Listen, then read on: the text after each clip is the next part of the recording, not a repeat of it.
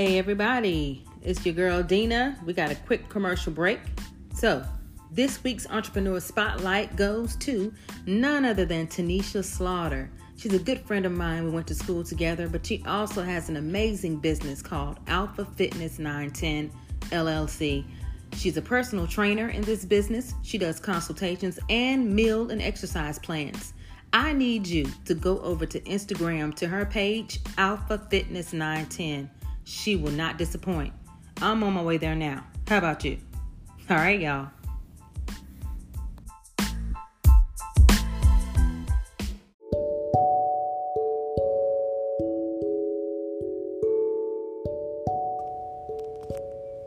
Welcome, everyone, back to Fields to Gardens. This is your girl, Dina. And before I get started, I want to make sure that you're okay. So, do you have all of your coffee, your tea, your water, your fruit, the Danish, whatever you need during this time? If you're studying, you got everything ready? All right. So, let's get started. This week, we're talking about dreams. Now, dreams are some things that occur in life and they occur most of the time when we are sleeping, but sometimes when we are wide awake and we go through experiences, we say to ourselves, This was a dream come true. Are you excited about that? Yes, I say hallelujah. It's my time when it happens. But is it always a dream come true? Let's talk. So, dreams, what are they? Some say they are our body's way of processing information while we sleep. Others believe that dreams reveal true emotions, that dreams even foretell of things past, present, and future. What do you believe? No, let me pose this. Dreams, if truly believed, will come true. What if the manifested dream is not a dream? What if it's not a dream come true, but a horror story written by yours truly, you. Let me tell you a story.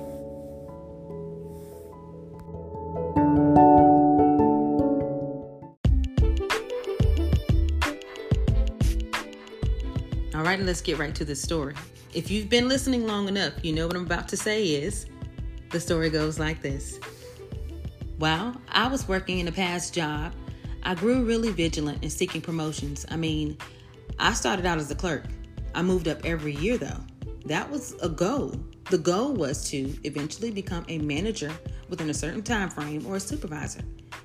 After I moved up 3 times, this goal was nearly within my reach. But another opportunity came. Now, this opportunity was even more amazing because I could be a services worker, which was a different department, totally different in my organization, but it was very secure.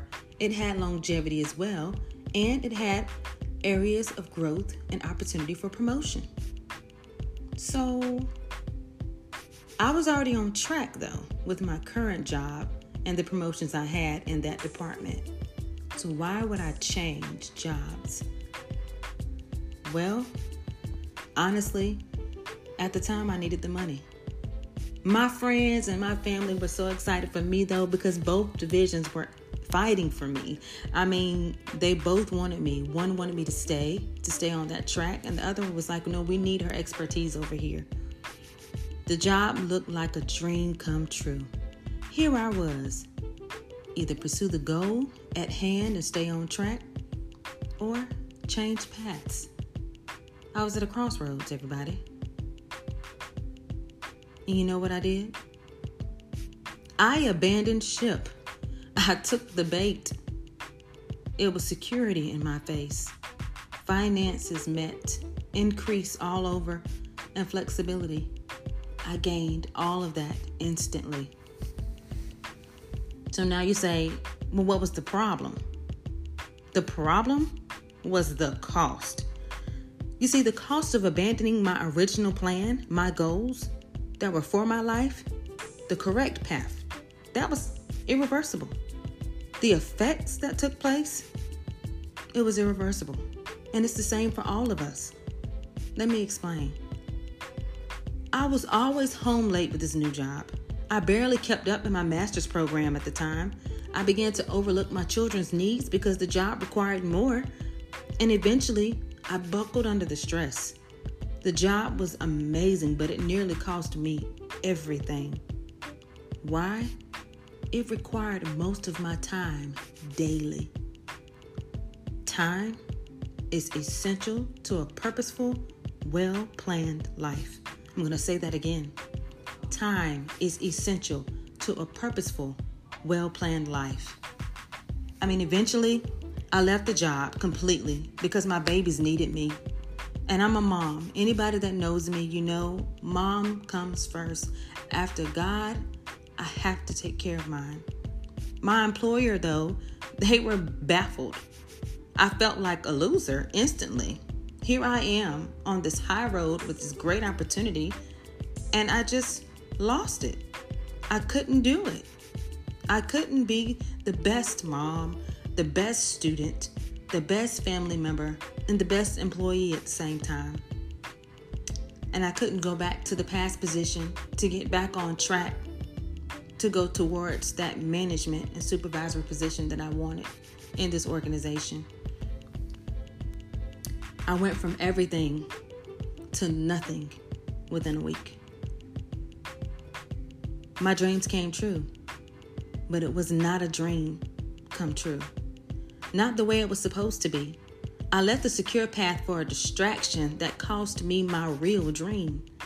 As a matter of fact, it took me six years to get the dream back. And if I would have stayed in the department I was in, within two years, I would have been a manager. Listen to me. Everything is not a dream come true. You better do like Joseph and take the interpretations you get to God. Something that somebody promised you, it looks great, it looks promising, it's a lucrative, very attractive opportunity. Don't get off track for that mess. You better analyze everything that's in front of you not just on the surface, but what it's going to cost you. Take it to God and make sure that is what you're supposed to be doing, or where you're supposed to be, who you're supposed to be with. And if it does not equal out, and if it does not add up, you better pause right there and reassess where you are in life before you make a hasty decision that could cost you everything. Today, I want you to know your goal, like your life depends on it. Do not play with this journey lest you be played. Let's pray.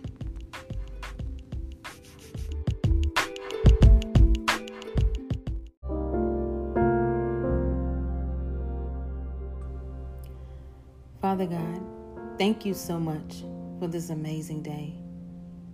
More than anything, right now, we thank you for the chosen paths for our life for giving us wisdom so that we know what works well for us and what does not. Allow us to self assess every step we take to know the motives behind it and if it will align with our future. Help us to be reminded that every decision we make is a decision not just for today, but tomorrow. And that those decisions, even though you will bless them and we will still have honor, and you can still use us in the midst of whether they're good or bad. That we want to make them count. We don't want to play games with our life. We want to make sound decisions so that we come out exactly where we're supposed to be and greater. So we thank you again for wisdom, for knowledge, for putting the right people around us and in our ears to pray for us, to support us, and to be an encouragement, and to not just be a bystander, but actively involved in what you have for our lives. Help us to stay focused on all that we're supposed to have and accomplish. Help us to stay focused on the prize. Help us to have an eternity vision. That's what we need. And for every opportunity and distraction that comes that is not for our lives, help us to dismiss it immediately. And if we have to think on it, reveal to us that it is not for us so that it can leave and go back exactly where it came from. We thank you for all these things. In your name, amen.